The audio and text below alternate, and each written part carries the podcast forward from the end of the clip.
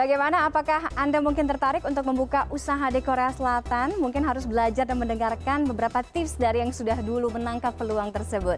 Bergabung dari Seoul, Korea Selatan, ada Mbak Dias. Ajang Hashim Nika, Sajang Nim. Mbak Dias, Cina saya. Chào berkesemida, pangasemida. Baik, baik, baik. Sehat ya Mbak Dias ya?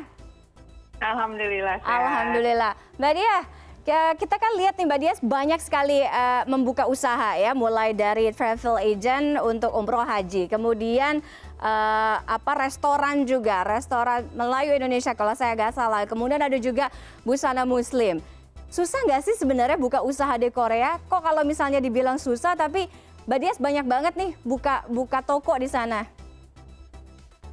Jadi sebetulnya seperti PMA ya kalau di Indonesia penanaman modal asing itu juga bisa dilakukan di Korea dengan syarat-syarat ketentuan imigrasi seperti yang ada di Indonesia.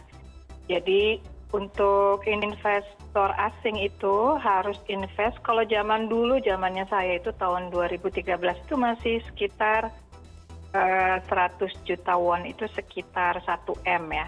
Invest? Jadi ya invest. Jadi uh, harus uh, ada uang yang diinvestkan ke perusahaan kita gitu. Hmm. Nah kalau sekarang dengar-dengar sekitar 300 juta won itu ya sekitar di atas 3 m ya, hampir 4 m gitu rupiah.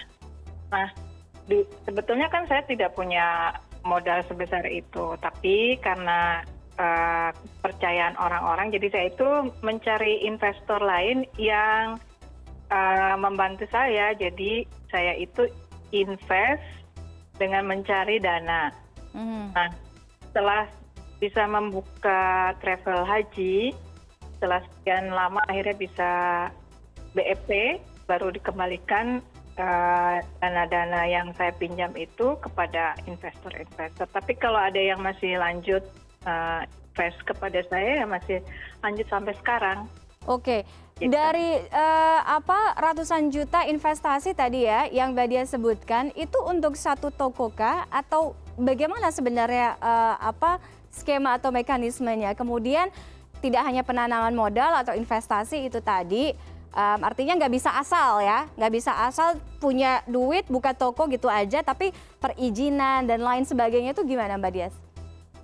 Ya jadi ada ada screening dulu ada seleksi dari pemerintah korea khususnya dari imigrasi bahwa yang bersangkutan itu memang kompeten untuk uh, masuk sebagai investor atau tidak jadi dilihat dulu latar belakangnya, latar backgroundnya apa. Kebetulan dulu saya tuh masuk ke Korea tuh bukan langsung untuk bisnis ya, jadi dulu saya PhD dulu. Hmm, uh, untuk pendidikan dulu S3 ya. di Korea baru setelah itu invest. Jadi saya udah tinggal lama di korea. Jadi mereka itu sudah tahu latar belakang saya.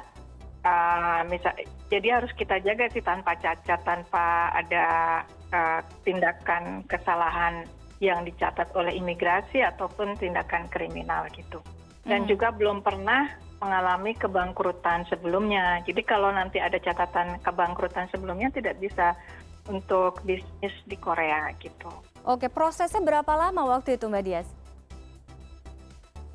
Uh, dari mulai uh, jadi um, membawa uang masuk itu ada dua cara. Bisa dikirim melalui rekening antar rekening atau bisa uang itu dibawa masuk ke Korea dengan melalui uh, airport gitu ya. Di sana hmm. nanti kita uh, harus membuat uh, declare bahwa kita membawa uang sekian dengan tujuan untuk uh, invest. Nah, itu dari mulai uang masuk ke Korea sampai uh, bisa munculnya sebuah company, kemudian kita berganti visa menjadi visa bisnis itu membutuhkan waktu agak lama sih ya, sekitar tiga bulanan gitu. Oke, jadi, jadi memang prosesnya, prosesnya panjang prosesnya ya? Prosesnya lama, jadi uh, terus menyewa lawyer juga lawyer hmm. kemudian juga ada kita menyewa accountant nah nanti mereka yang mengerjakan semuanya gitu tapi itu juga dananya besar sih untuk uh, jasa lawyer dan jasa accountant itu. Ini terlepas dari uh, warga negara asing yang mendirikan usaha, memang perizinan kemudian pendirian uh, unit usaha yang ada di Korea ini memang cukup rumit ya. Jadi tidak asal screening gitu kan pendiriannya, prosesnya, begitu ya? Iya. Oke, Mbak Dias, uh, pertama uh, usaha yang Mbak Dias dirikan adalah travel agent pada saat itu ya? Iya, haji dan umroh. Haji dan umroh. Sekarang sudah ada berapa uh, usaha? Uh, sudah ada berapa unit usaha untuk uh, travel agent, umroh dan haji? Sekarang ada empat, tapi tiga yang dapat izin mendapat kuota, yang satu masih belum ya, belum belum dapat izin. Itu karena di Saudi pun ada screening juga, hmm. jadi ada seleksi gitu. Oke. Okay. Nah, nah, untuk yang rumah makan itu sebetulnya untuk mengimbangi karena di sini uh, banyak uh, turis-turis Muslim ya, mm -hmm. kita mengimbanginya untuk membuka rumah makan halal. Hmm, oke. Okay. Dan ini uh, tersebar di uh, distrik atau di wilayah yang uh, menjadi pusat uh, wisata ya. Salah satunya di Itaewon ya. Iya ya, di situ di Itaewon itu kebetulan ada masjid besar kan di sana. Betul. Biasanya jadi destinasi uh, para turis dari berbagai negara. Mm -hmm. Dan kebetulan dari mulai jalan masuk itu sampai ke atas itu di situ banyak sekali rumah makan rumah makan halal makanya disebut uh, Muslim Street. Oh oke. Okay. Karena banyak orang Muslim ya. Mbak Dias. Uh, di situ uh, -mm. ya. Uh, kalau kita berbicara kan uh, salah satunya adalah travel agent, travel uh, ibadah umroh dan haji ya. Uh, bagaimana ini juga membaca pasar yang ada di Korea Selatan, ya kan? Kenapa pada saat itu alasannya mendirikan uh, travel uh, umroh dan haji? kemudian menentukan juga usaha-usaha lainnya? Jadi kebetulan di eh, Korea ini ada eh, program G2G ya, government to government Betul. untuk para pekerja yang bekerja di eh, apa pekerja di pabrik-pabrik itu ada kerjasama MOU antara Korea dan negara-negara Muslim. Nah, misalnya yang dari Indonesia itu pertama kali ada uh, G2G MOU itu mereka membutuhkan 17.000 pekerja hmm. setiap dua tahun. Kemudian akhirnya meningkat, meningkat. Dan itu tidak hanya dengan Indonesia, tapi dengan Uzbekistan, dengan uh, Pakistan, Bangladesh. Jadi negara-negara Muslim itu banyak. Nah, yang terbesar itu dari Uzbekistan itu sekarang aja orang-orang Uzbekistan yang ada di Korea itu mungkin sekitar 40 ribu orang. Oke, okay. cukup banyak ya. berarti pasarnya ya, Dan ya memang. Orang-orang Indonesia ya sekitar itu juga. Jadi eh, padahal untuk kuota haji itu satu company itu hanya 150 orang. Oke, okay. cukup Jadi, jauh perbandingannya. Kalau 450 orang, nah yang lainnya itu eh, yang sekian puluh ribu orang itu harus menunggu.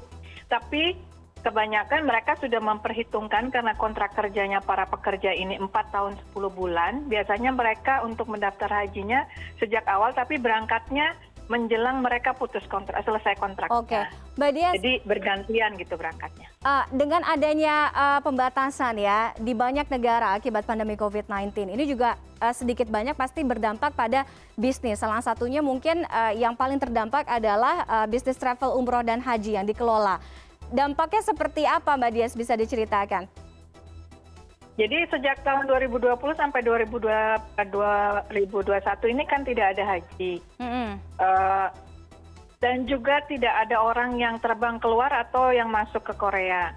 Jadi untuk travel-travel agent di seluruh Korea itu semuanya kolaps ya.